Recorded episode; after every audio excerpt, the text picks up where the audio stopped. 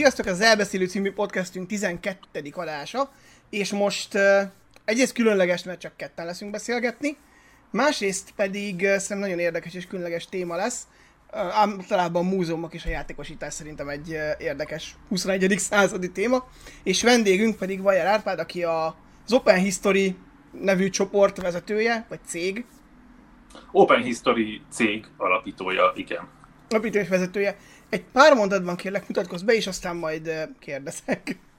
Jó, um, sziasztok, Bajer Árpi vagyok. Igazából, ami itt talán fontos, hogy történelem szakot végeztem meg néprajzminort az eltén, és egy um, abszolvált doktor, doktori képzésem is van, és igazából um, különösebben soha nem izgattak a, a múzeumok, meg így főleg szakmailag nem nagyon láttam benne nem is tudom, perspektívát, ilyen régi meghoros az egész, és, és az egyetem után én ilyen csapatépítőkkel, meg, meg városi kalandjátékokkal, meg ilyen szabaduló szobaszerű dolgokkal kezdtem el foglalkozni, és egy csapatépítő kapcsán volt az, hogy menjünk be a Nemzeti Múzeumba. És akkor oda bementünk tárgyalni, hogy akkor hoznánk ide csoportot. Csoportot nem vittünk oda végül, mert lemondták a, a lemondta a cég, aki szervezte volna, um, de láttam, hogy hm, ebben még így van is fantázia, és, um, és, és jó fejemberek ülnek ott um, bent, és akkor um, és amikor nem sokkal később hirdettek egy, egy, egy területvezető képzést, vagy továbbképzést, akkor arra jelentkeztem, mert, mert érdekelt, meg az így, így jó, jó cucc, hogy így, így egy múzeumban tárgyakkal um, összekötve nem csak a saját szakterületedről van egy ilyen részletes képet, hanem egy kicsit ilyen, akkor most a Szeuzóban kell vezetni, hmm, akkor egy kicsit fel kell eleveníteni ezt az ókori Rómát, akkor most a, nem tudom, a 20. százados vagyok voltam alapvetően kutatási témát tekintve, úgyhogy az talán jobban ment, bár mm, baromira nem a politika történet az, ami visz, és, és jó volt, hogy így fel tudtam idézni, meg, meg össze tudtam rakni dolgokat, tehát hogy egy nagyon, nagyon jó kis világ volt a Nemzeti Múzeum, és aztán, és aztán hívtak oda dolgozni, és úgyhogy félállásban a doktori mellett ott dolgoztam, és mindenféle más kaland volt ott. De hát igen, tehát hogy ez így, a, azt hiszem, hogy a, a nulladik lépés. Tehát, hogy ez a háttér, honnan jövök. és akkor, ha már így ez szóba került, hogy mikor kezdett téged érdekelni a történelem? Ha már történelem szakos diploma és Stan doktori képzés?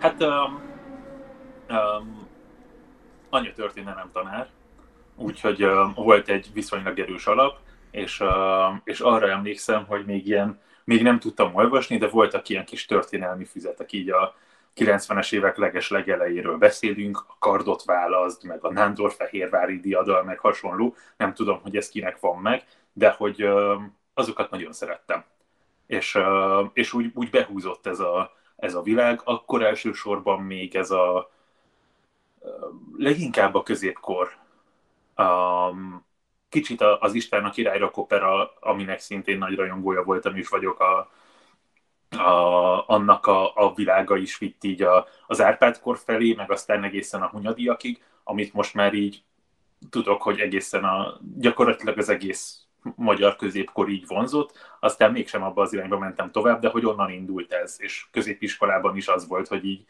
így um, hogy volt, hogy ötödikben 3,8-ra álltam, vagy valami hasonló töriből, és felálltam, hogy én szeretnék felállni az ötösért, és mondta a tanár, hogy így nem, nem, ez így nem, nem így működik, 4,0-ra se állsz, um, de bennem volt az ambíció, és aztán ha, nem is tudom, 7.-8-tól már a jegyeimen is látszott, hogy ez érdekel.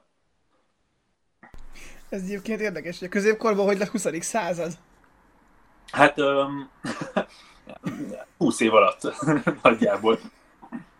Tehát, hogy, hogy amikor egyetemre mentem, akkor meg már azt éreztem, hogy a középkor az egy ilyen izgalmas világ, de hogyha a középkort kutatod, akkor kicsit azt éreztem, hogy a kevés forrásból kell kihozni minél többet.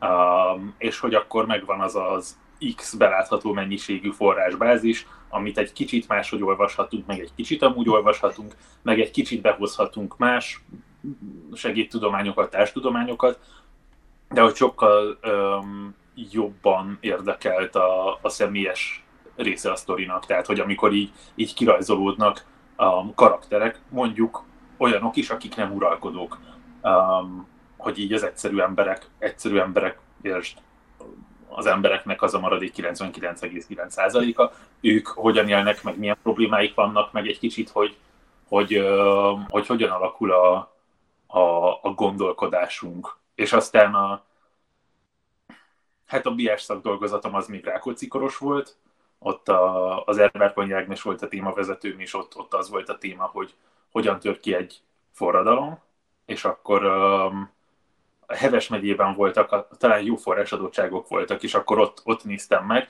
és mellé tettem milyen társadalomtudományi elméleteket, hogy mi kell ahhoz, hogy egy forradalom kialakuljon, és megnéztem, hogy ezek hogyan valósulnak ott meg.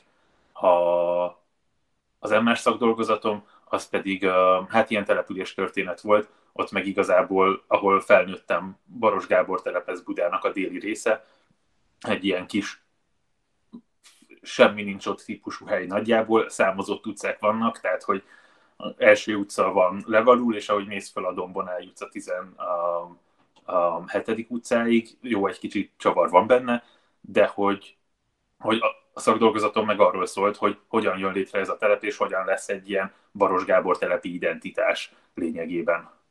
Um, és akkor nagyjából ezen a vonalon mentem tovább a identitás emlékezet vonalon a, a doktorival is, de az most igazából nem, nem igazán aktív.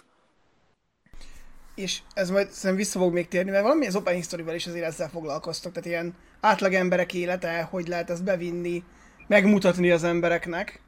Viszont mielőtt még majd erről beszélnénk, azért egy kicsit erre a ki volt rád hatással, mi volt rád esetleg hatással a gyerekkori könyv és egyéb élményeken kívül, és csak egyetemen volt-e valaki, aki, vagy olyan kollega, aki komolyabb hatást gyakorolt rád? Hmm, hát a, ami ilyen viszonylag jól szemszerűsíthető, az, az két dolog. Az egyik a, az Erberkonyi Ágnes, aki még élt akkor, amikor én BS voltam.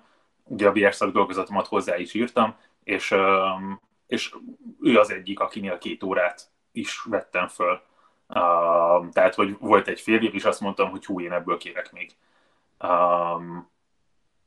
Az, az volt egy erős hatás, um, meg, a, meg aztán amúgy a Maruzsa Zoltán, aki aztán most már nem az akadémiai világban van, um, nála vettem föl, föl több órát, ami szerintem nagyon erősen hatott az a néprajzi, néprajzi intézet, meg annak a hangulata, tehát hogy ott az egy, az egy ilyen sokkal um, személyesebb világ volt, sokkal kisebb létszámú, és sokkal inkább így névről lehetett tudni, hogy ki kicsoda, és a, a töri BN az barom, ez baromban nem, nem volt.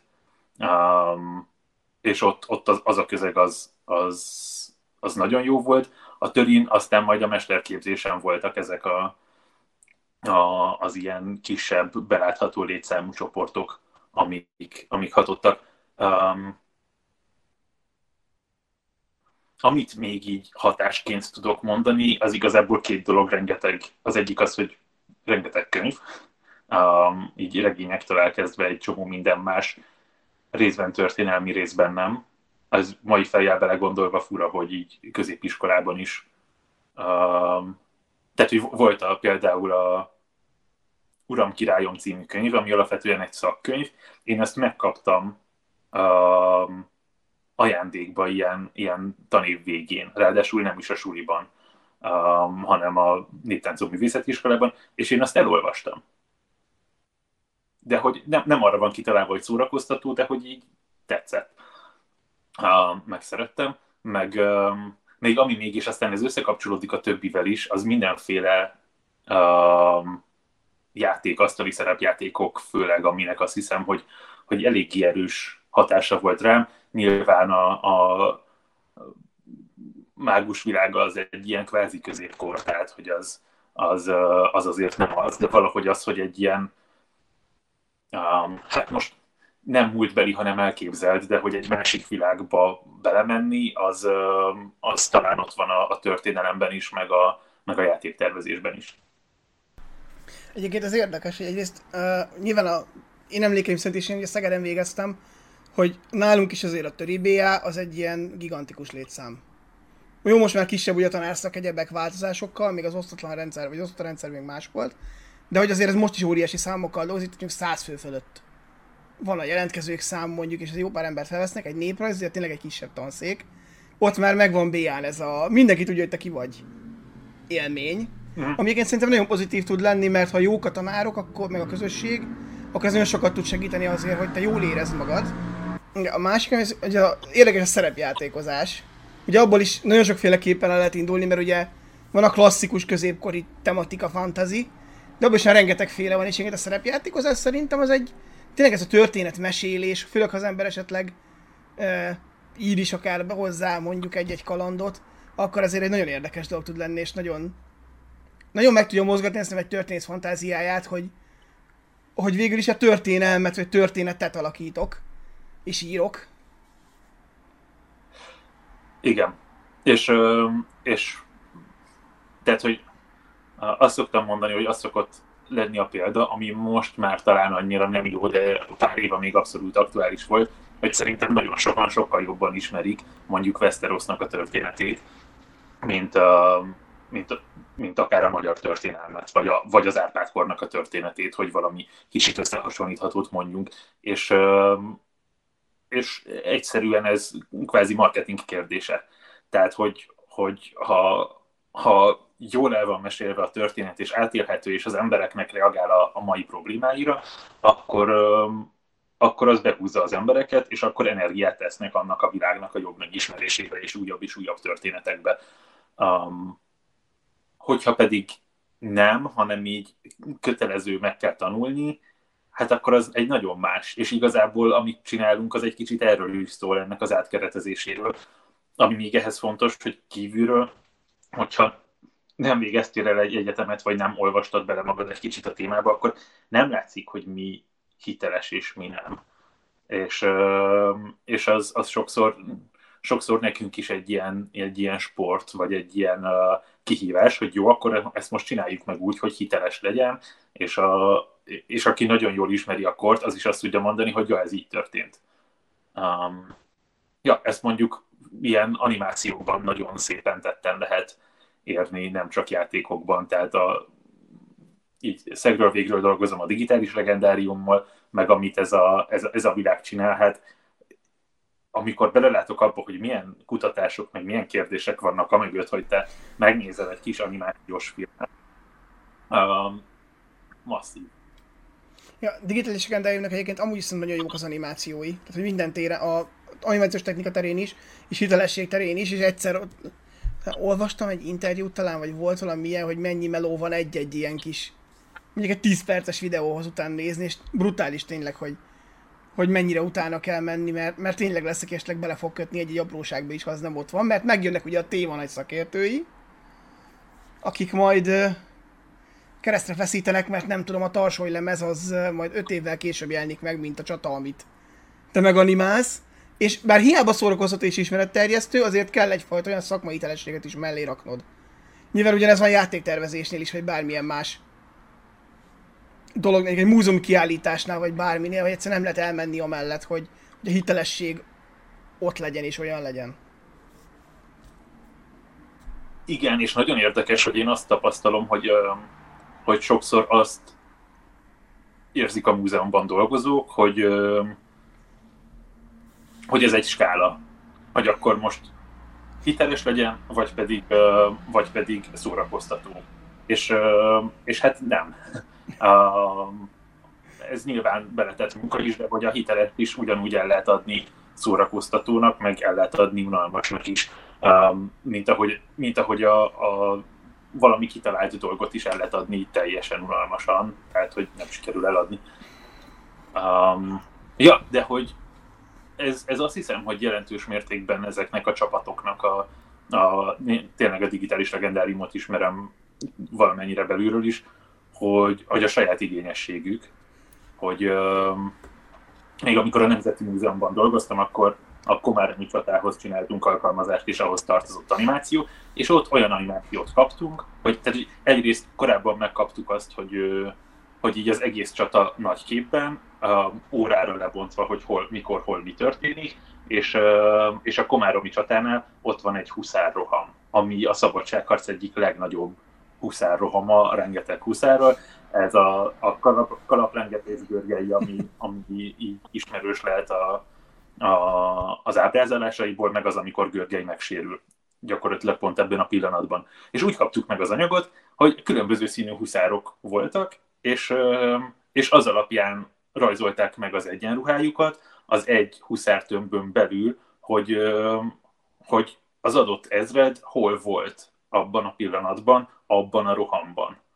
Tehát, hogyha a kék ruhás nem tudom milyen huszárok voltak a jobb szárnyon, akkor ők az animációban szárnyon voltak. Tehát, hogy és ezt, ezt nem látja egy, egy laikus, meg szerintem sokszor egy szakértő sem, de mégis egy ilyen önmagunk felé egy ilyen uh, szakmai igényesség, amire sajnos nincs mindig lehetőség. Igen, és aztán viszont, ha meg valaki esetleg bevinné mondjuk akár felsőoktatásban magasabb szintre, simán azt lehet mondani, hogy de nézzétek meg, hogy ez mennyire hiteles és példás.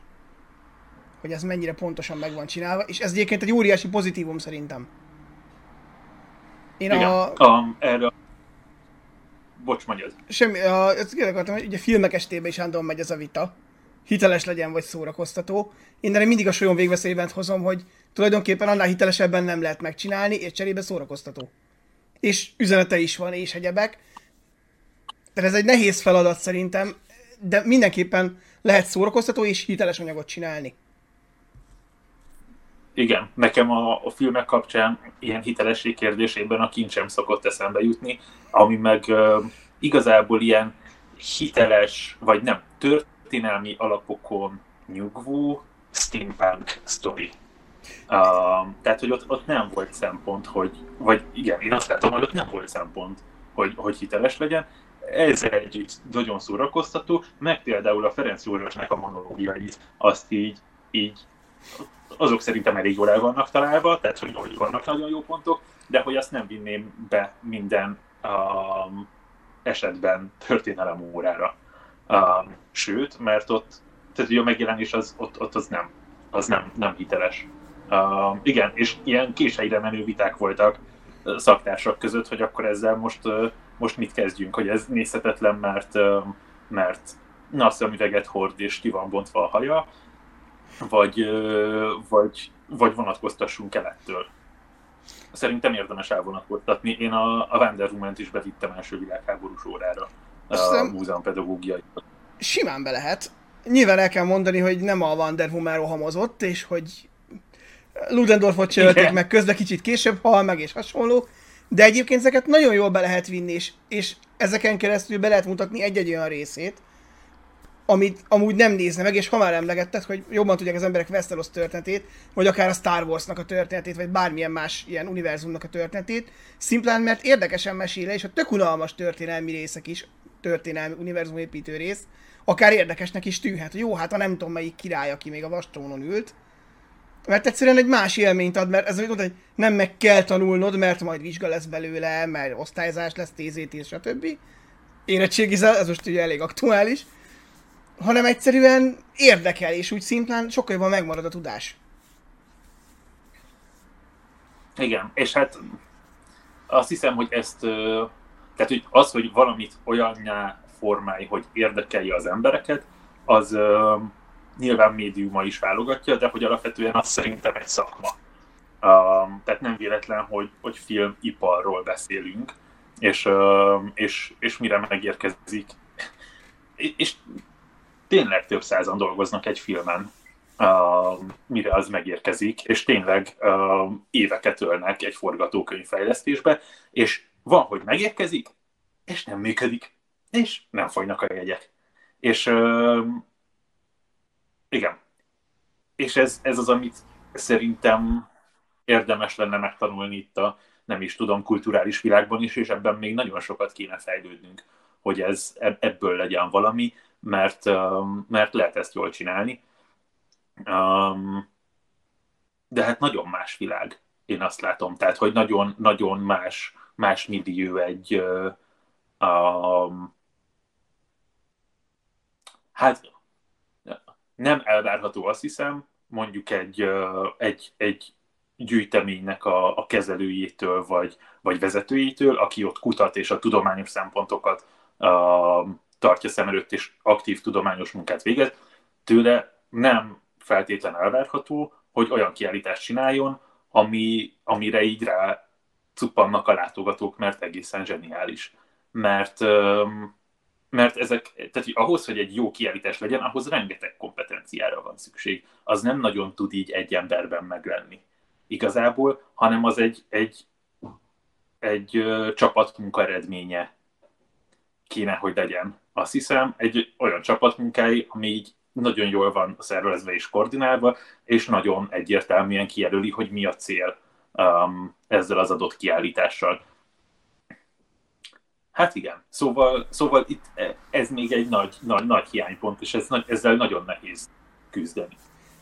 Ez, igen, ez nem egyszerű föld, ez kicsit tudománykommunikáció is, ugye, hogy nyugaton ez már önálló szakmaként kezd megjelenni, hogy valaki ez a science communicator, Nálunk meg igazából azt várjuk, hogy a kutató legyen az is, aki eladja érthetően másoknak, de érje el közben a nagy tudományos eredményeket, bármilyen területről is beszélünk, de közben oktatni is tudjon minden szinten, akár szerintem az egyetemi oktatás is egy nagyon más szféra, mint akár mondjuk egy, egy kutatói lét, és nagyon nehéz az egyetemen is átadni, akár főleg mondjuk BA-s hallgatóknak azt a tudást, amit te összeszedsz, mert egy egészen más feladat, egészen más kell csatornázni, és és ugyanígy nyilván a múzeumpedagógia is egy teljesen önálló szakma, amit valakinek úgy kell csinálni, hogy ő akkor ő múzeumpedagógiával foglalkozik. Nem feltétlen lesz olyan jó kutató, mint más, viszont másban meg sokkal jobb lesz.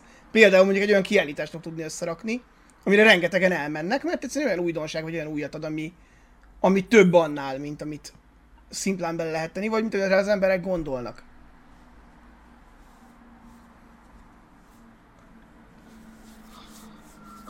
Igen, és ez, tehát, hogy a tudománykommunikáció az meg szerintem nagyon hiányzik, vagy én azt látom, hogy ott tartunk, hogy, hogy hogyha tudomány kommunikálsz, vagy, vagy um, nem is tudom, megjelensz olyan helyeken, um, publikálsz nem csak szakmai folyóiratokba, hanem máshova is, megjelenik ilyen ismeretterjesztő jellegű könyved, um, szakértesz filmnél, stb., akkor, akkor most már nem vagyok annyira benne, de korábban így láttam, megtapasztaltam, hogy az egy ilyen más szegmens. Tehát, hogy akkor a tudományos dolgokban egy kicsit hátrébb kerülsz, mint hogyha, és itt nem tudom, hogy melyik a, az igaz, ha egyáltalán valamelyik bármilyen mértékben. Az egyik megoldás az az, hogy, hogy mert az annyira nem tudományos, hogy sok ezer embernek írsz,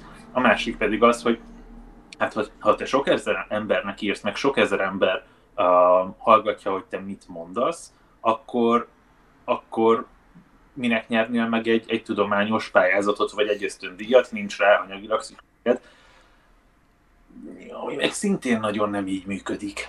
Um, igen, tehát hogy ez, ez azt hiszem, hogy, hogy nem is uh, rendszer, hanem inkább mentalitás kérdése.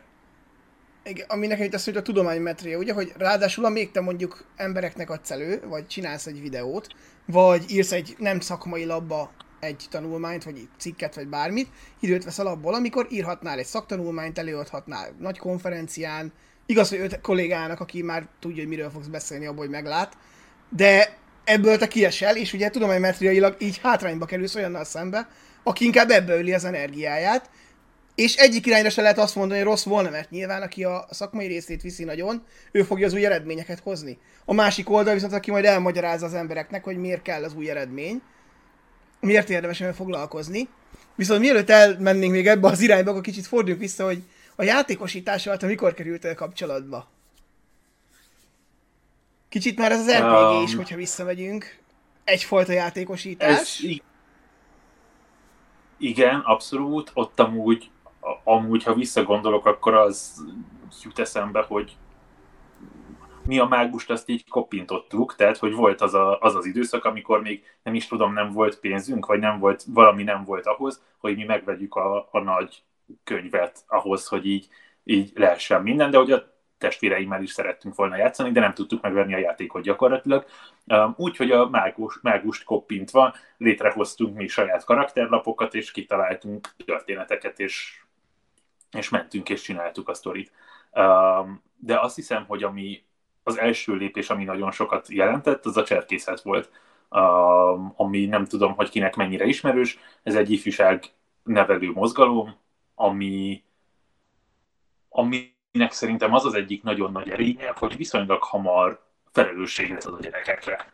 Um, tehát 16-8 évesen um, simán benne voltunk abban a, a táborszervező csapatban, és vittük a, a 8-10-12 éveseket 10 napra ki az erdőbe.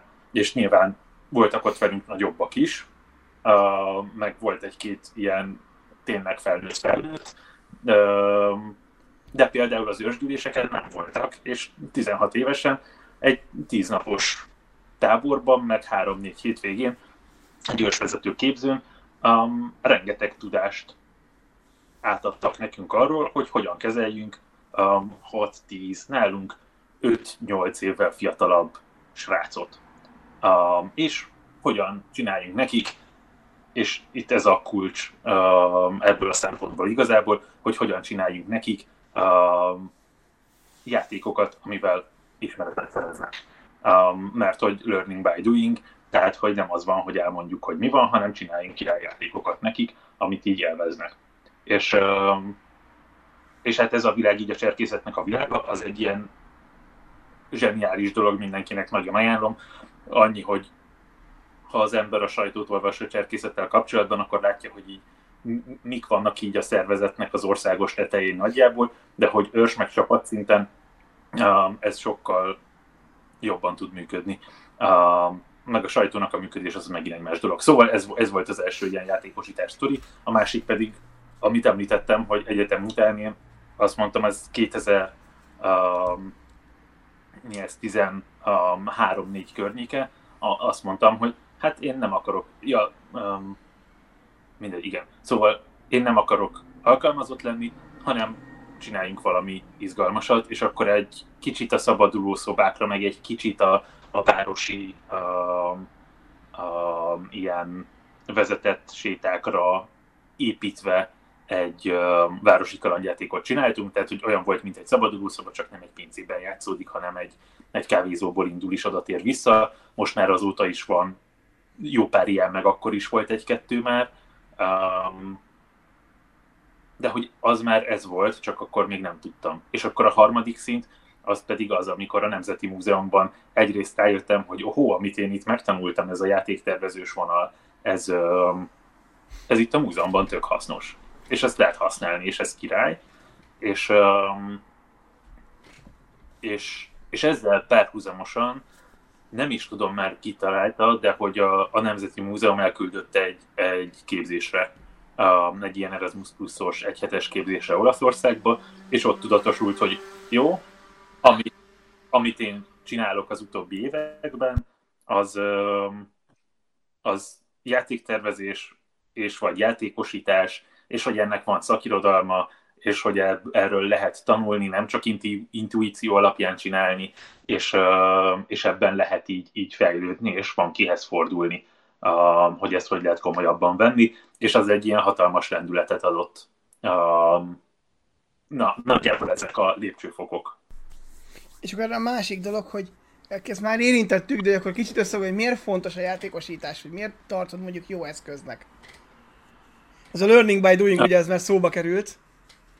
Igen, igen. Um, hát, hol is kezdjem? Um, szórakoztató, hogyha valami játékosítva van, és ez most a egy ilyen szakmai eseményről érkezem ide, és, és egy kicsit erős bennem az inger, hogy nem, a játékosítás nem az, hogy hozzáteszel még egy puzzle vagy egy szókeresőt, vagy egy, egy keresztrejtvényt, vagy egy párosítós játékot olyan dologról, amit a felhasználó nem tud, mert nem ismer még soha, de legalább hülyének érzi magát, hanem a játékosítás az az, hogy az egészre gondolsz úgy, mint egy játékra, és úgy vezeted végig, mintha egy játék lenne egy kicsit. És ez, ez, ez, ez gondolkodásmód. Tehát, hogy igazából igazából arra, hogy reggel fölkelsz és kimész kávézni, meg bemész a munkahelyedre, azt is tudod úgymond játékosítani, tehát olyan eszközöket használsz igazából, amik a belső motivációt használják. Mert hogy ez a játék is, ezt tanuljuk vissza a játékoktól, hogy azért csinálod, mert jó csinálni. Tehát te nem azért csinálod, mert a főnöked azt mondta, mert pénzt ad, meg pénzt adnak érte, hanem azért csinálod, mert, um, mert szórakoztat egyszerűen. És, um, és talán az előző gondolatokból is egy kicsit kilátszik már, hogy, hogy és azt gondolom, hogy, hogy, hogy egy játékkal mindig tanulsz. Ha más nem megtanulod a játékszabályt, megtanulod, hogy az hogyan működik, um, megismersz egy önálló kis világot. És ha már itt van nekünk egy csomó eszközünk rá, hogy megismertessünk egy másik világot szórakoztató módon, akkor uh, miért ne csináljuk ezt olyan dologgal, ami, ami a műveltségünkhöz kapcsolódik. Tehát ami, ami mint például a történelem. De most így hozhatnám a, a néprajzot, meg a természettudományt, meg bármi mást is. Um, és hát így a kollégákkal beszélgettünk egyszer arról, hogy jó, ez a tanulás dolog minket érdekel, de kéne erre egy szexi szó amiről nem az jut eszedbe, hogy mondja a tanár az így ölvetett kézzel iskolásoknak, hogy mi van, mi az igazság, hanem, hanem egy olyan szó a nem is tudom ismeretszerzésre, vagy arra, hogy te így, így új tapasztalatokat szerzel, ami nem, ami, amivel el lehet adni dolgokat, vagy hogy kell ezt szépen kifejezni, amiben az van benne, hogy ez szórakoztat amúgy, és nem, nem az, hogy unalmas, meg hivatalos. Na, hát így, így azt hiszem, hogy válaszoltam a kérdésre, bár nem vagyok benne biztos. Igen, és egyébként érdekes, és pont itt eszembe, hogy uh, a társasjátékok estében ugye most már egyre több történelmi témájú társasjáték van, ami commerce piacon elérhető, és egyébként egész jól használható oktatásban is. Nyilván nem feltétlen oktatási célra tervezték, tehát kompromisszumot kell kötni, de ennek ellenére azért már, már megjelent a commerce piacon is az. Nyilván a társasjátékozás felfutóban van, vagy már egy jó ideje most már felfutóban van. Egyre több, egyre izgalmasabb, egyre újabb, egyre nem tudom, modernebb társasjátékok jelennek meg, ez nem ma kezdődött, mert a, a modern játékozás se tegnap lett feltalálva, de most már van egy commerce piaca is úgy tűnik, és ha most így aztán velem szembe polcon van egy pár játék, meg is mondtad eszembe, hogy azért nálunk is van elég sok történelmi témájú játék, hogy akár, akár ezt is lehetne például jobban használni, ha az ember nem is el neki mondjuk játékot tervezni, de valahogy még ez se szivárgott át bizonyos szintekre, ahol esetleg ennek nagy szerepe volna. Igen, és a formális oktatás amúgy szerintem egy nagyon nehéz dió, mert a, az iskola rendszer az ilyen um, iszonyatosan kötött.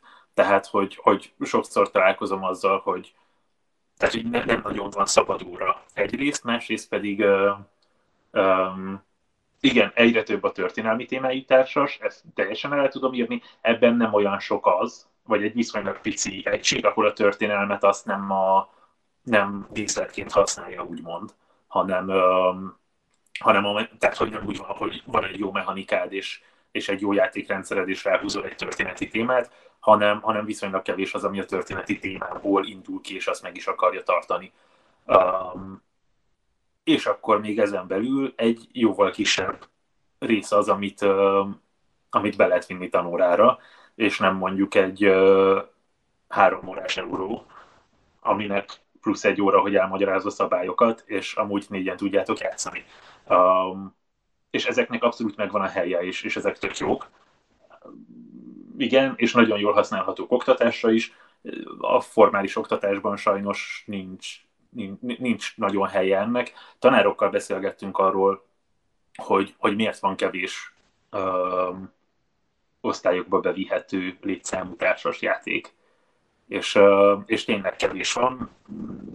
Nem, nem tudom erre így a, a gyors vagy a, a rövid választ, minden esetre kevés van. Um, ja. Nyilván ez ugye ipartechnikai kérdés, ez akkor kicsit megint visszakanyarod a, a központi témához, hogy akkor a, az Open History gondolata és mint cég, ez miből és mikor született? Mondom, ez a szabaduló hát, szabás az... ez megy vissza.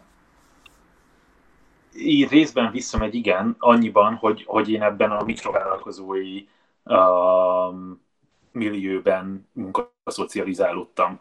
Tehát, tehát így úgy kezdtem az egészet, ez nagyon szerencsés volt, hogy elolvastam a Lean Startup című könyvet, akkor azt már a vállalkozás indítás előtt így úgy, úgy készültem neki, hogy ez hasznos, um, és, um, és, és nagyon egyértelmű volt, hogy van egy nagyon szép mérőszám, amely megmutatja, hogy ez működőképes-e vagy sem, ez pedig hát egy olyan mérőszám, ami forintban végződik Magyarországon, vagy ez a mértékegysége, és,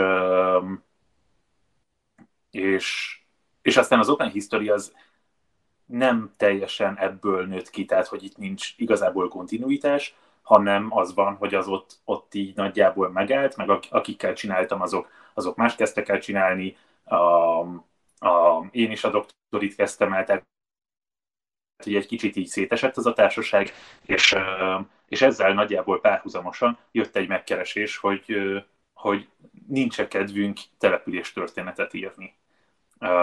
Egy, egy falunak, Egerbaktárnak a, a történetét kiadni könyvben, és akkor, és akkor azt mondtam, hogy dehogy nem, persze van, és ez egy ilyen, egy ilyen önálló projektnek indult um, alapvetően, de amikor a kutatás vége felé jártunk, akkor volt az a gondolatom, hogy hogy ezek szerint, amit történészként megszerzel tudást, annak azért van az a része, ami a piacon hasznos, vagy tudhat hasznosulni adott esetben.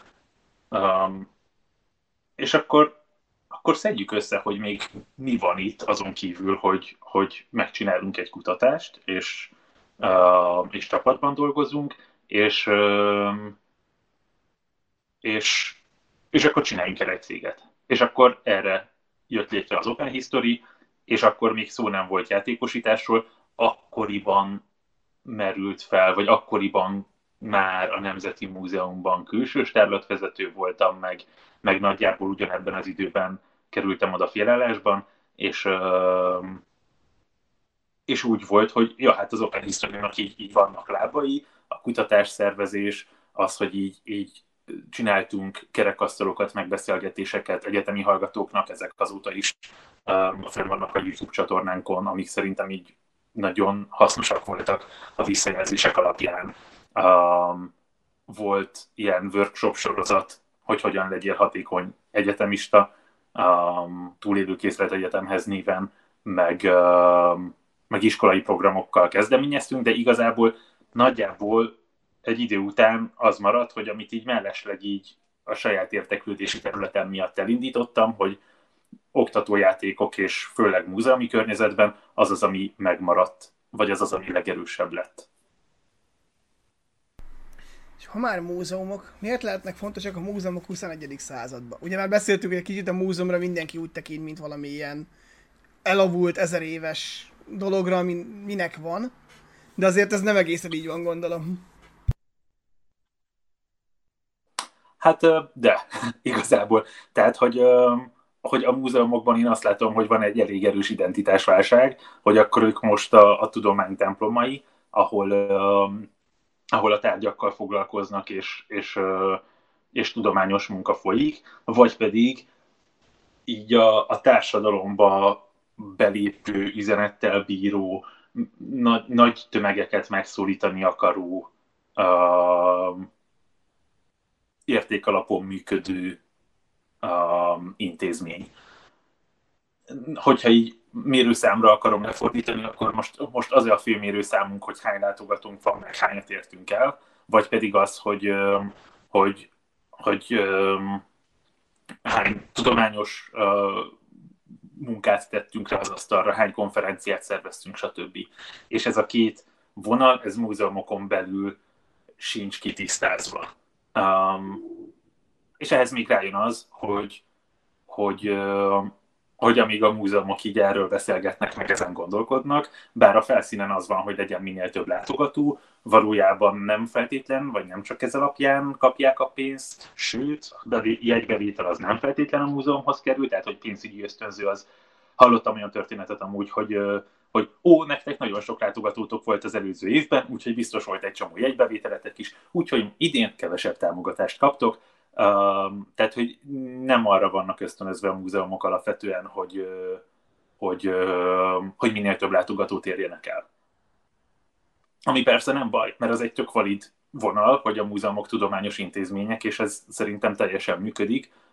Um, főleg úgy, hogy kiépült mellette egy, egy ilyen látogatóközpont um, hashtaggel, nem is tudom, jelezhető intézmény csoport, ahol meg nincsen igazán tudományos munka, vagy nagyon kevés, nem is feltétlen van gyűjtemény, de van mondjuk egy szépen felújított vár, vagy egy kastély, van egy uh, jól megcsinált kiállítás, és, és hát a, az ott dolgozóknak a jelentős része az közművelődés, um, sőt, néha van, hogy, hogy nekik kell kitermelni maguknak a, a, a fenntartási költségnek a, a jelentős részét. És um, igen, és ez egy kicsit más vonal.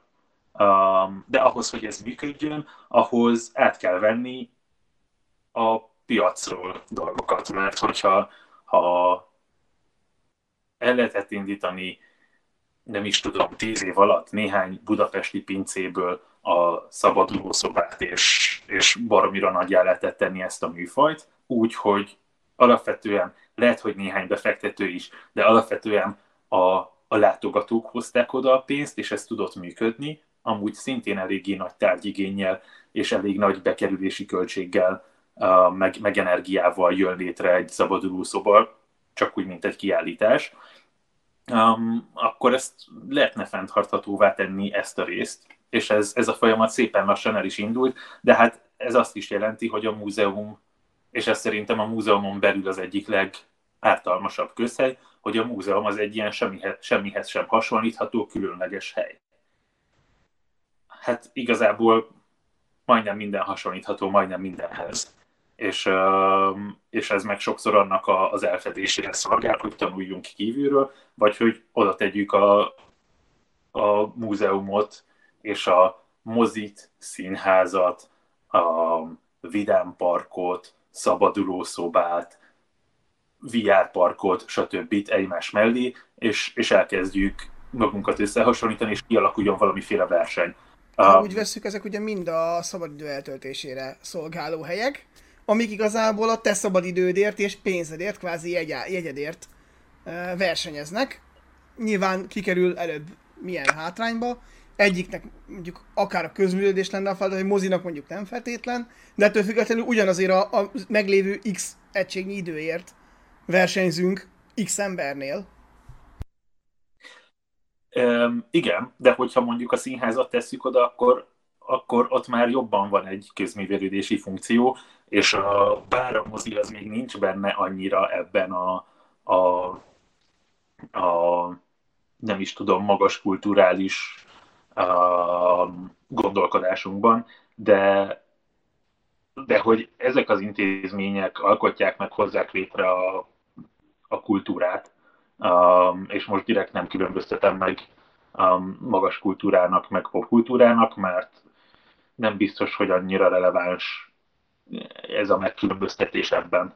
Um, és amúgy az is teljesen valid, hogyha egy, egy múzeum azt mondja, hogy ő, ő a, a mag, kifejezetten a magas kultúrához szeretne csak kapcsolódni. A szépművészeti például ezt csinálja, hogy, hogy Bosch kiállítás van, és és mennek is rá az emberek, mert van egy, a szépművészeti egy, egy kicsit piaci um, alapú működőnek néz ki, leginkább így mondom. Tehát, hogy ott tudom, hogy kik a célközönség, és, és látom, hogy hogyan akarják őket megszólítani.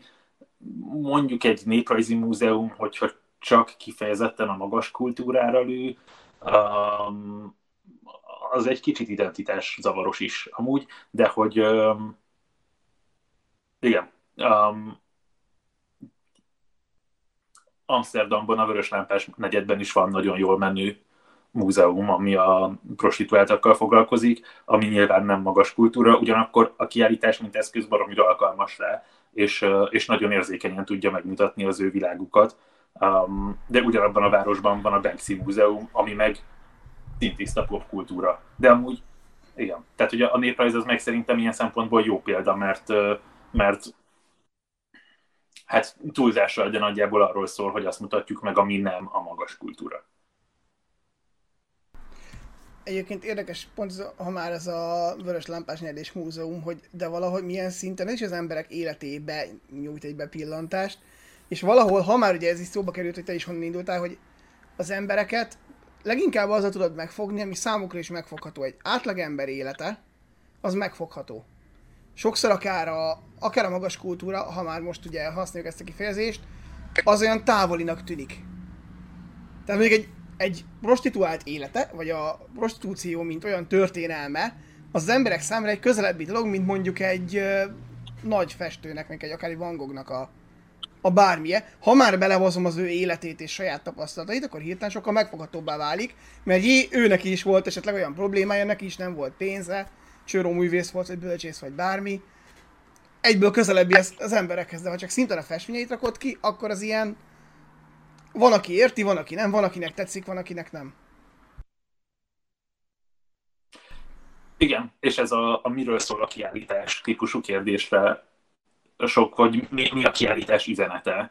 Um, sokszor jön vissza az, hogy, hogy a, a nem tudom, a 16. század második felének a, a végvári vitézek tárgyi kultúrájának a, a bemutatása a, és ennek a közelhozása a látogatókhoz. Hát ez nem üzenet. Az üzenet az az, hogy, hogy van, hogy fizikailag verekedned kell, vagy lehet, hogy nem neked, hanem az apádnak, a férjednek, a fiadnak, és kockára tenni az életedet azért, hogy, hogy, hogy ne gyújtják fel a faludat. És még így se biztos. És hogy ezt vállalnád-e. Na, ez például egy kérdés, amivel 2022-ben is lehet azonosulni de hogy azt hiszem, hogy ez a, ez a réteg hiányzik, és, és ez szorosan összefügg azzal, hogy, hogy, hogy, hogy mennyire akar a társadalomba belemászni a múzeum. Mert hogyha ha azt mondjuk, hogy ez egy ilyen társadalom, társadalomnak szóló intézmény, akkor ezekbe a, ezekbe a sokszor politikus kérdésekbe is bele kell menni, ezt nem ússzuk meg. És, és igen, a Bost meg a Van Goghot, azt megnézik az emberek, azért, mert Bost mer, meg mert Van Gogh. A 16. századi cserétgyűjteményt azt nem feltétlen. A, tehát, hogy az, az me, me, biztos, hogy megvan az a réteg, ami megnézi, csak sokkal kevesebb a, az a snob, aki erre pörög, meg sokkal kevesebb helyen jön szembe, ami megalapozza azt, hogy te viszonyulni tudjál ehhez nem, nem csak mint snob, hanem mint érdeklődő. Ha már például Szeúzó kincsek felmerültek a legelején, akkor mi eszembe jutott, hogy ugye annak is óriási nagy uh, bónuszt adott a sajtóvízhang. Az egyáltalán kell ez nekünk című történet, amiben most ne foglaljunk el, mert ez nyilván ez nem a mi dolgunk, ezt mások eldöntik helyettünk, de rengeteg ember lett hirtelen kíváncsi, mert olyan sajtóvízhang kapott, de most azt mondom, hogy itt vannak ezek a gyönyörű ezüst és aranytálak. Meg kupák és egyebek, hát az emberek 90%-a azt mondaná, hogy hagyjam már, pénzt biztos nem ad hogy ő ezt megnézze, hát otthon is van tányér, csak nem arany, hanem nem tudom, porcelán. Igen. Tehát ez kicsit egy ilyen furcsa a, szitu. A... Hát igen, ez megint a történet erejét mutatja, hogyha Szevasztok itt van néhány ezüst cucc, ami nagyon különleges, mert a a, ebből az évszázadból ilyen értékű lelet nagyon kevés került elő ebből az anyagból. Király. Ezt így, most ezt így bármelyik korszakra be lehet helyettesíteni, bármelyik anyagra az, és, és akkor nagyjából ugyanott vagyunk. Nyilván az, hogy ez is, meg az, hogy azért ez tényleg egy nagyon nagy értékű valami, az hozzáad, de tényleg azt gondolom, hogy a Szeuzó kincsnek az erejét is meg a népszerűségét is, főleg a története adja. Tehát, hogy ja, ez egy olyan kincs, ami így, így valahogy előkerült a 70-es években, ilyen gyilkosságok, vagy öngyilkosságok, vagy valami hasonlók, jártak az útjában, meg titkosszolgálati szál, és akkor valahogy kikerült egyszer csak nyugatra, ahonnan most visszapereltük és visszaszereztük, és amúgy rengeteg pénzt fizettünk érte. Um, ez már egy sztori. És, és, és az a, azt gondolom a, a múzeumoknak az egyik kihívása, hogy megtalálni azokat a sztorikat, amikre reagál, meg rezonál a társadalom, és, és úgy bemutatni azt a tárgyat, mert hogy, mert hogy a végén a, a, azt akartam mondani, hogy, hogy és aztán úgy is eljut az, hogy amúgy miért fontos ez, meg szakmailag így, meg szakmailag úgy, de hogy igazából nem is ez fog megmaradni, uh, hanem a sztori. És, uh, és hogyha a sztoriból megtanultuk, meg a sztorit el tudjuk helyezni, az, uh, az már az a cél igazából. Igen, és ha már most így múzeumok és érdek, hogy ti ebben, az Open History csapata, hogy tudtok esetleg segíteni, hogy, hogy jobban működjön esetleg egy múzeumi tárlat, vagy maga egy múzeum? Um, na, melyik végén is kezdjem? Kezdem, kezdem az elején. Hát úgy tudunk segíteni, hogy, hogy amit mi csinálunk, az lényegében tartalomfejlesztés.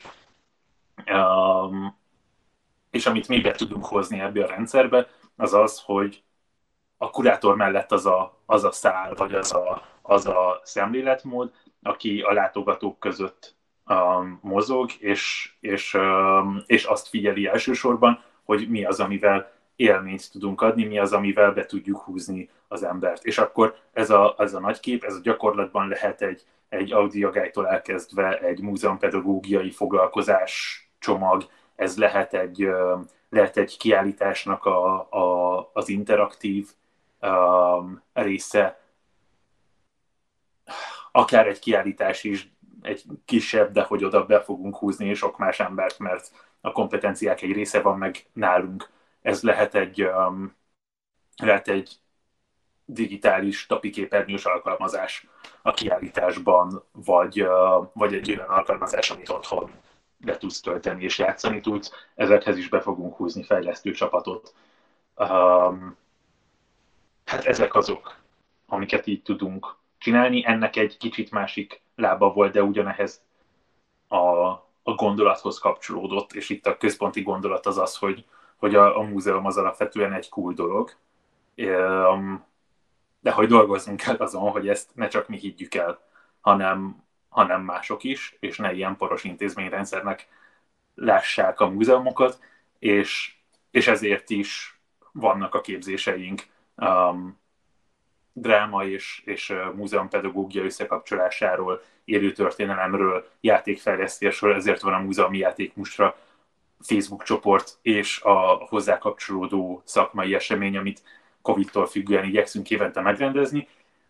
De hát most így három év után, három év csak Open History után azt látom, hogy, hogy ez, ez, ez piszok nagy kihívás. Tehát, hogy most a, az Open History-nak alapvetően egy, egy futó projektje van, és igazából cégként nem tud működni, tehát hogy nincs, nincs egy alkalmazott se, akit lényegében el tud tartani, uh, tehát hogy én se tudom, én se tudok főállásban az Open History-val foglalkozni, ami egy ilyen, um, hát évelején még más volt, tehát hogy évelején még volt két főállású, meg egy félállású ember a csapatban, és ez, és ez a tavalyi évnek a, az egyik nagy eredménye volt, hogy így néztük, hogy tök jól tudunk bővülni, van egy csomó feladatunk, tartalékunk az mondjuk nincs. És, és igazából azt hiszem, hogy amit itt bebukott, az az a rendszer, hogy milyen projekt alapon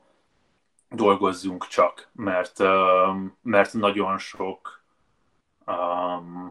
nagyon, nagyon sok nehéz tapasztalatunk volt, és nyilván mi is elkövettünk rengeteg hibát, meg, meg bizonyos ponton nem voltunk elég rugalmasak, más ponton túl rugalmasak voltunk, de hogy az üzleti szemlélet meg szempontrendszer, az valahogy ide pattant az intézményrendszerről.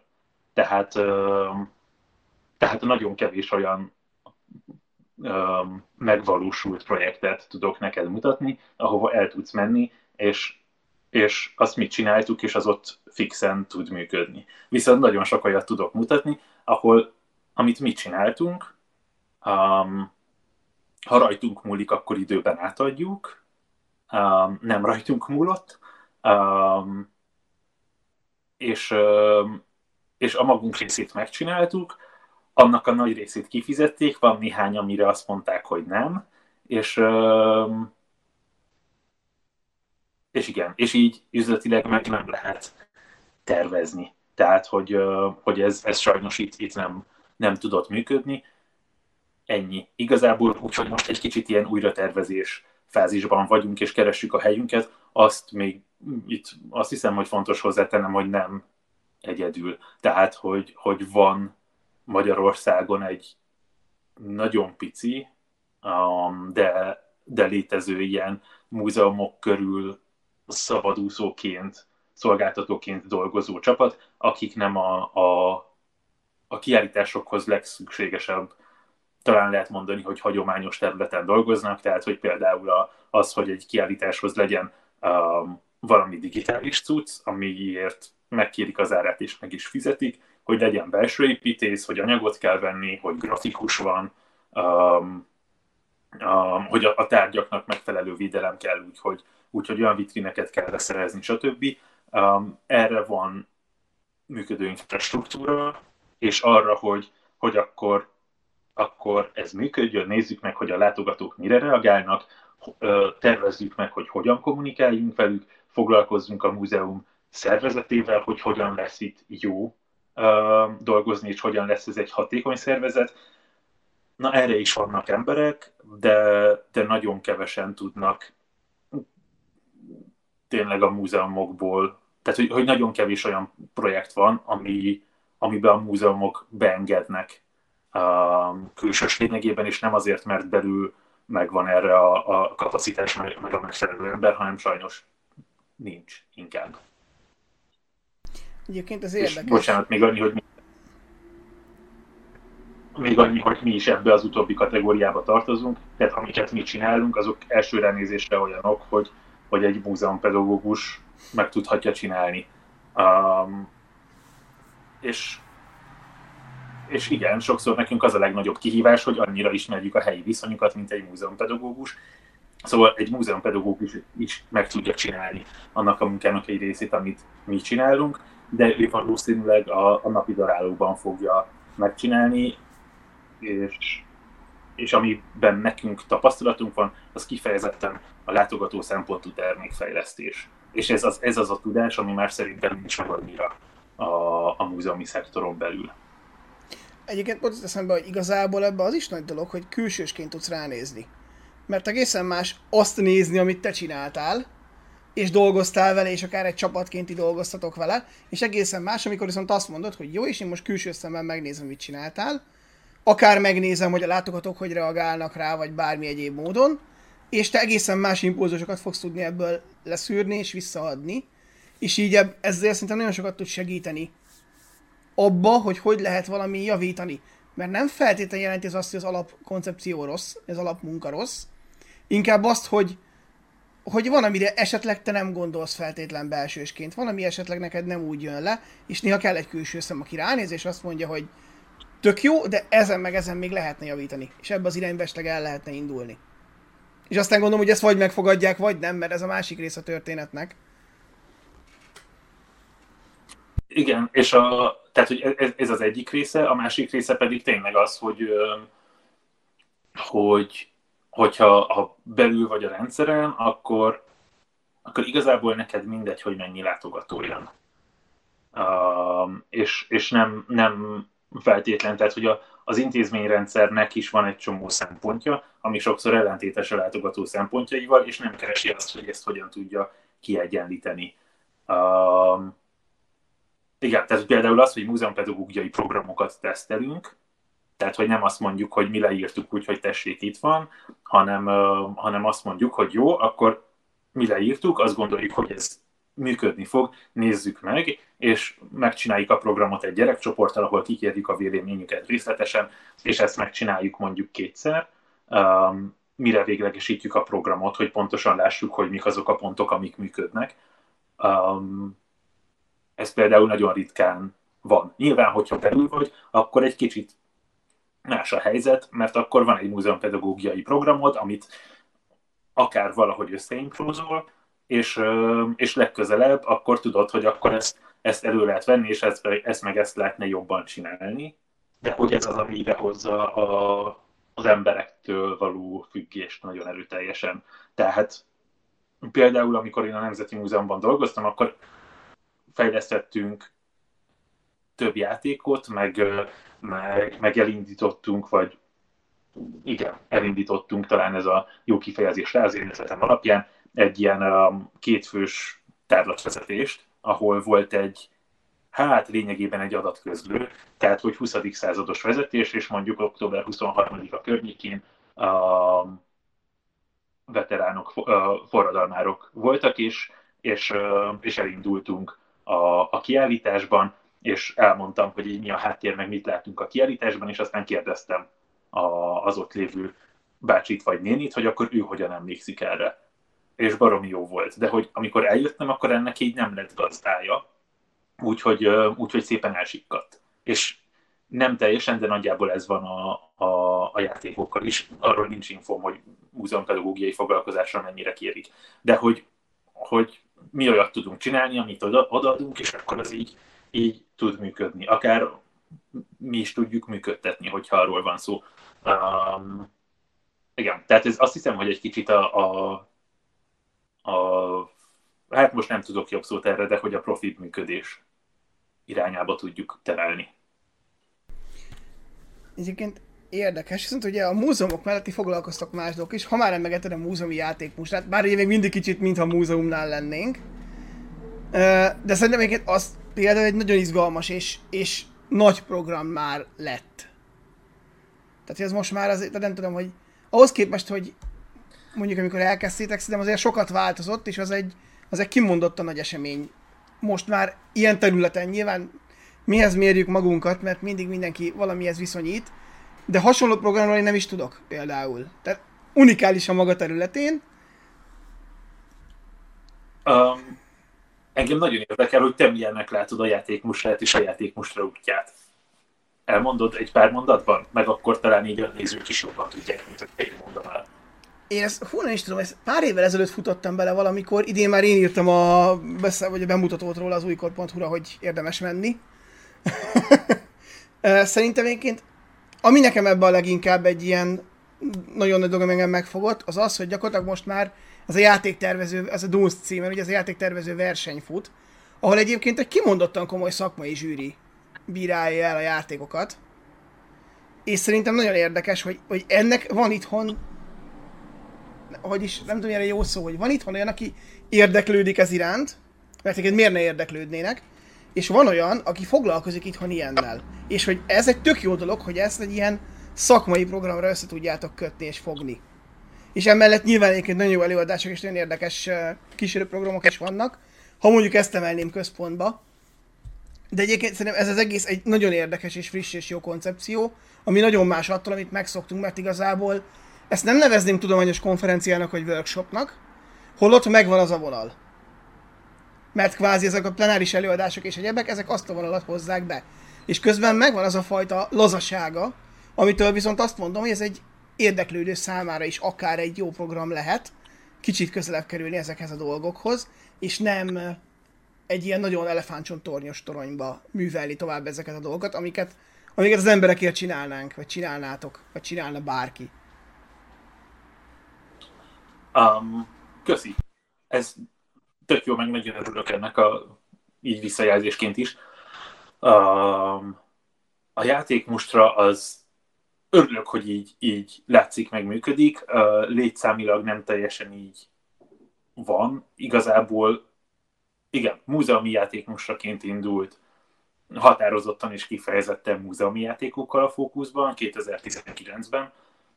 Ez volt gyakorlatilag a, amikor, amikor elkezdtem csak az Open History-val foglalkozni, akkor ez volt az első um, nagy projekt, és szépen mutatja, hogy, hogy hogyan változik az irányunk um, egy kicsit, és az irányunk az abban az irányba változik, hogy a, a múzeumi intézményrendszerből kijebb tekintve, mert amiket korábban mondtam, nagyon nehéz itt a, a kooperáció, és nagyon nehéz pénzügyileg fenntartó, fenntarthatóvá tenni magunkat.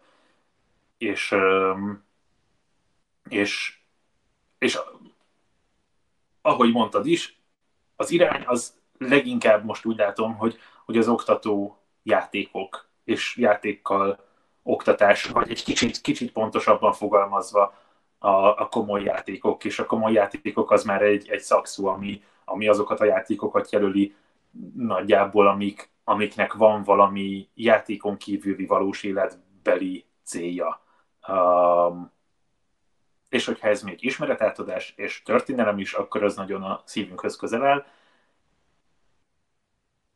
És hát um, igen, a harmadik múzeumi játék most, ami most volt márciusban, ez a, a, a legutóbbi, nem is tudom, nagy, nagy dobásunk, um, ami részben hozzájárult ahhoz, hogy, hogy, uh, hogy kiürüljön a cég és pénzügyileg elletetlenüljön, tehát hogy nem, nem, nem jött be az a, a pénz, amit, vagy tehát, hogy nem, nem tudtuk fedezni, nem tudtuk fenntartatóvá tenni a játékmuskát sem, de ez itt most részletkérdés, a lényeg az, hogy, hogy megcsináltuk, és nagyon örülök, hogy a Dunst az ennyire működik kifele is. Nekem az egy nagyon nagy élményem, hogy zseniális embereket ismertem meg, mint a, a zsűriben, mint pedig a, a, a pályázókban, és, és voltak is pályázók, tehát hogy öt, öt ember vagy öt játék fért el a játék mostán, előzetesen volt kilenc um, pályázunk, és, um, és hát igen, azt gondolom, hogy ez,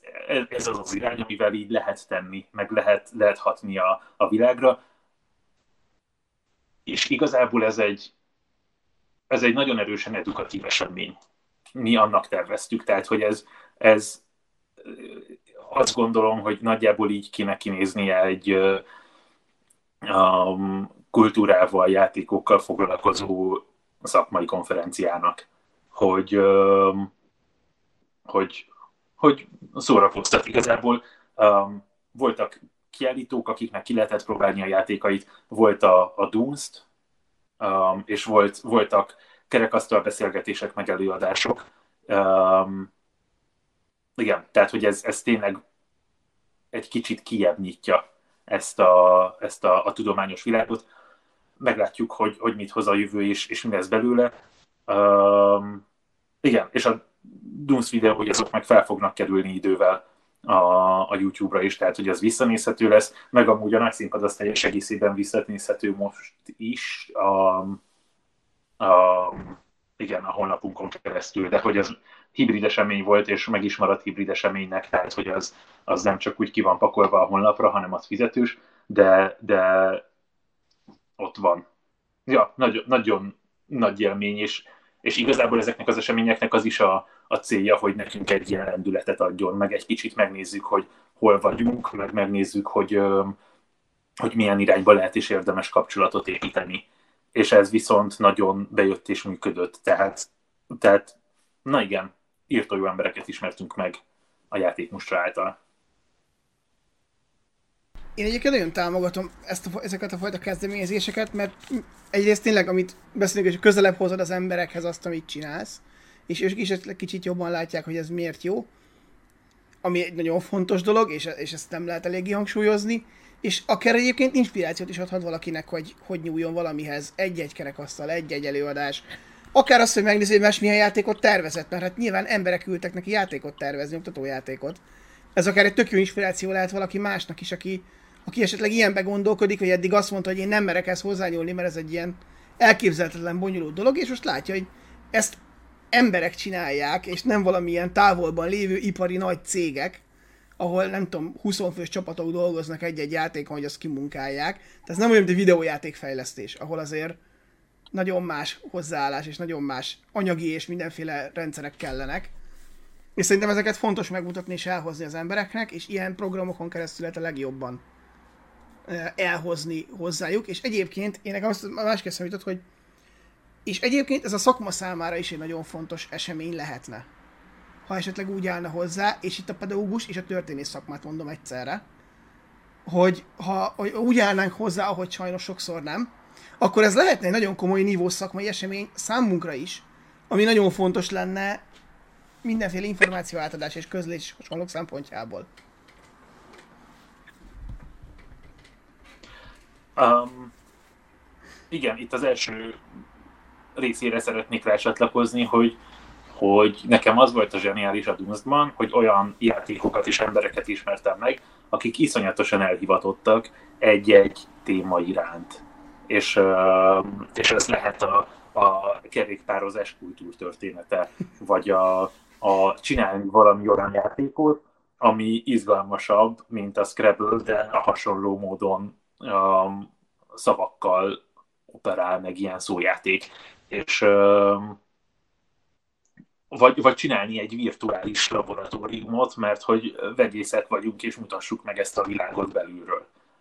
Nagyon kifejezetten, kifejezetten jó volt látni ezeket az embereket, akik lényegében a szabad idejükben dolgoznak ezen, és, és az is volt a, a programnak a célja, hogy, hogy visszajelzést adjunk, és, és lelkesedést. Tehát, hogy volt például a, a Sönfeld Mátyás, aki a xilofánnal a, az aranydúztos üveget is hazavitte, tehát hogy ővé lett a, a fődíj lényegében. Hát ő azt mondta, hogy hát ő részben azért jött, hogy a Győri Zolitól kapjon egy visszajelzést. És, és, és kapott a Győri Zolitól egy visszajelzést, illetve kettőt is rögtön, mert az egyiket az első körben, a másikat pedig a, a, a döntőben, és, és kapott egy lendületet ahhoz, hogy, hogy jó, amit csinál és hogy, és hogy vigye tovább és menjen, és kapott egy kis támogatást hozzá. És, és ez volt a cél. És egy részről, másrésztről pedig, amit ahonnan inspirálódtam az egész koncepciónak a kitalálásakor, az egy kicsit a cápák között volt, ami, ami meg a befekt, ott meg befektető hallgatják meg a vállalkozókat, vállalkozójelölteket, és és ott tényleg az egy ilyen, ott a saját pénzüket teszik bele az adott vállalkozásba, vagy nem, ugye? És, és azt éreztem, de amúgy a, a konyhafőnököt is lehetne mondani, ami, ami hasonló a maga műfajában, hogy, hogy ez látszólag egy ilyen verseny, vagy egy ilyen show, vagy valami hasonló, de közben meg ami lejön róla, és talán a Dunst is egy kicsit tudja ez, az egy, az egy edukációs dolog, hogy hogyan kell főzni, hogy, hogy mik a szempontok, hogy, hogy, hogy milyen lehetőségek vannak itt. Vagy az, hogy, hogy mi, mi kell ahhoz, hogy egy vállalkozás jól működjön és befektethető legyen. Um, ja, és hát a, igen, ennyi. Még nem, nem dolgozunk a harmadik múzeumi játék vagy a negyedik múzeumi játék mostán, majd ez most ez a fél év ez nem erről szól, um, de, de azt gondolom, hogy a Dunst az mindenképpen egy olyan lesz, amit, amit meg szeretnénk tartani. Az mindenképpen, és én is nagyon kíváncsi vagyok egy következő kör, hogy esetleg ott mi lesz. És akkor még ezen kívül milyen programaitok vannak? Ha jól láttam a honlapot, hogy fölmegy általános hogy iskolá és soknak szervezett programok. Igen, a, van a Lili kollégám, aki, aki a Nemzeti Múzeumban dolgozott, vagy onnan ismerem őt, és, és ő nagyon profin használja a, a drámapedagógiai elemeket a múzeumpedagógiában, és, és erről, és igazából ebből a, ennek a találkozásából egy kis játékosítással megszóra vagy hozzátéve, közösen kidolgozott programjaink vannak. Október 23-ára, október 6-ára, március 15-ére, a, és más alkalmakra. Tehát ezek olyan programok, amiket, amiket meg lehet rendelni a honlapról, és akkor az adott időpontban mi oda megyünk az iskolában, és egy vagy két tanóra alatt egy bármilyen tanteremben minden különösebb készülés nélkül meg tudunk csinálni. Ezek, uh, ezekből amúgy kevés van. Uh, akik, akik iskolákkal dolgoznak és iskolai programokat visznek, azok uh, ott, ott abban a körben általában az a modell, hogy, hogy van valami támogató mögöttük, és az iskola ezért nem, vagy csak nagyon minimálisat fizet. Esetleg egyesületként működik, tehát hogy hobbiként csinálják. Ez is benne van ebben, meg nyilván egy csomó minden más most így a, a közoktatás témában nem szeretnék jobban belemenni. Tehát, hogy van ez a vonal, ennek egy ilyen nagyon szép kiágazása azt hiszem, hogy, hogy Erdélyben van egy gyerekotthon, a, ez nem a Szent Ferenc Alapítvány, hanem ez egy református gyerekotthon, és oda szoktunk járni táborokat tartani, ami ilyen nagyon felemelő, meg, meg, meg, meg zseniális élmény um, mindig ott lenni. Uh, azt hiszem, hogy nagyjából mindent leszett, le, lefettünk, tehát hogy, hogy vannak a, a képzéseink, vannak az iskolai programjaink, és, és vannak a projektek, amik meg, amik meg felkérésre működnek, és akkor csináljuk a játékot, alkalmazást, múzeumpedagógiát, stb. És akkor e, mind, mind ehhez van a múzeumi játék most a Facebook csoport, ami meg, ami meg azt szolgálja, hogy inspiráljuk egymást, meg, meg tudjunk kapcsolódni. És amit most nekem eszembe jut még, hogy és milyenek a visszajelzések, amit kaptok? Akár résztvevőktől, akár tanároktól, akár múzeumoktól? Hát ezeket gyűjtjük. Például a múzeumi játék mostára kifejezetten nagyon pozitív visszajelzések jöttek szerencsére, és, és hát addig, addig csinálunk egy programot, meg addig megyünk, amíg nem pozitív visszajelzések jönnek alapvetően. Ami, ami inkább a nagy kihívás, és ez tényleg nagy kihívás, az az, hogy eljutni oda, hogy, hogy megtörténjen a program, hogy legyenek rajta résztvevők, hogy, hogy lemenjen a projekt. Tehát inkább a, a marketing PR része az, ami, ami, ami a kihívást jelenti a a mindenki történész vagy, vagy jó, ez mondjuk nem igaz, hogy mindenki történész vagy ö, um, irodalom végzettségű, de hogy, de hogy ez még egy olyan képesség, amiben erősödni szeretnénk, jobban megtalálni a hangunkat a saját közönségünkkel, illetve most a játékmustra kapcsán az is kiderült, hogy, hogy nem is nem, nem is biztos, hogy nekünk csak ez a közönségünk, vagy nem is, nem is biztos, hogy ha főleg ha pénzügyi fenntarthatóságáról beszélünk a dolognak, akkor egyáltalán nem biztos, hogy nekünk a múzeumunk és, múzeumok és a közoktatás az a terep, ahol nekünk lenni kéne, hanem lehet, hogy ott van a játékok az egy sokkal tágabb terepe, ami pedig azt vetíti előre, hogy, hogy a játék most az nem biztos,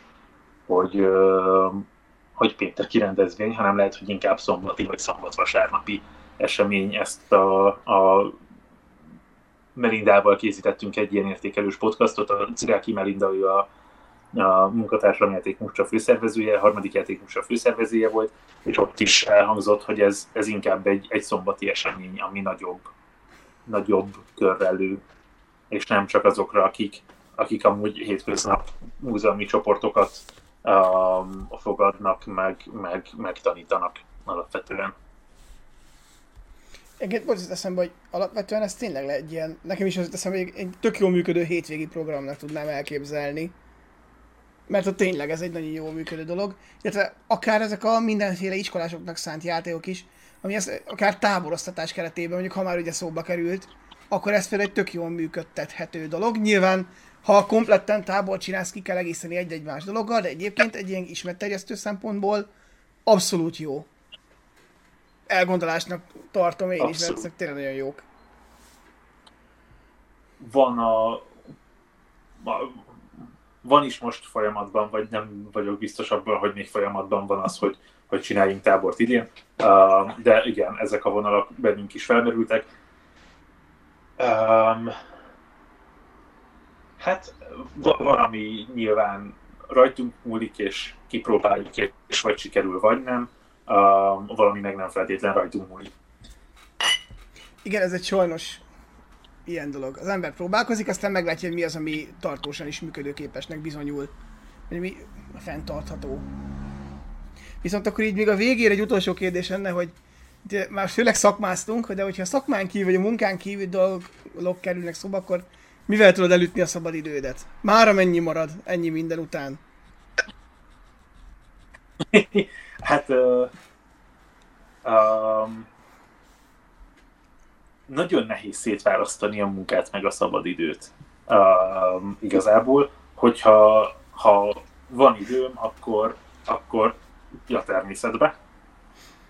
az egy ilyen viszonylag alap, alap és univerzális megoldás, ami, ami működni szokott. Um, meg hát a, az olvasás esténként meg hasonló helyzetekben, de amúgy tényleg nehéz. Inkább, inkább úgy tudom elválasztani a munkát és a szabadidőt, hogy milyen emberekkel vagyok. Mert hogyha a családommal vagyok, meg a, a barátaimmal vagyok, akkor, akkor a szabadidő. A, bármit csinálunk. Hogyha pedig munkatársak vagyok, akkor az talán inkább munka, de hogy az sem mindig, és az se feltétlenül munka. Uh, igen, így, mert amúgy, amúgy ezt, ezt nagyon szeretem, megkedvelem ezt a világot, és főleg most nehéz így elválasztani, hogy a, a következő időszakban uh, valamilyen más fő vagy mellékállás mellett fognak menni az Open History dolgok, tehát hogy, hogy végül is akkor ez, ez lesz a hobbi. Köszönöm szépen a válaszokat és az interjút, és én igazából még így a végére sok sikert kívánnék nektek ehhez, mert nagyon fontos és érdekes, amit csináltok, és jó volna, hogyha ez meg tudna maradni, és, és ki tudna bontakozni még jobban. Köszönjük szépen, dolgozunk rajta mi is. Köszönjük, hogy meghallgattatok az elbeszélőnek ezt az adását is, vagy megnéztétek a Youtube-on néztétek. Ha tetszett, akkor lájkoljátok és iratkozzatok fel a csatornán, hogy hasonló beszélgetésekkel találkozhatok még. Szívesen fogadjuk az ötleteiteket, hogy esetleg kivel gondoljátok, hogy érdemes volna beszélgetnünk, és meg lehet megvalósítani. Illetve az adáson is szívesen veszünk, hogy mi gondoltok, akár itt kommentbe, akár pedig a Facebook csoportunkban. Gyertek oda is beszélgetni, hogy, hogy kicsit közel kerüljünk ezekhez a témákhoz, és együtt tudjunk mondjuk egy érdekes eszmecserét folytatni. Remélem találkozunk egy következő elbeszélőben, akár podcast, akár videóformában, addig pedig sziasztok!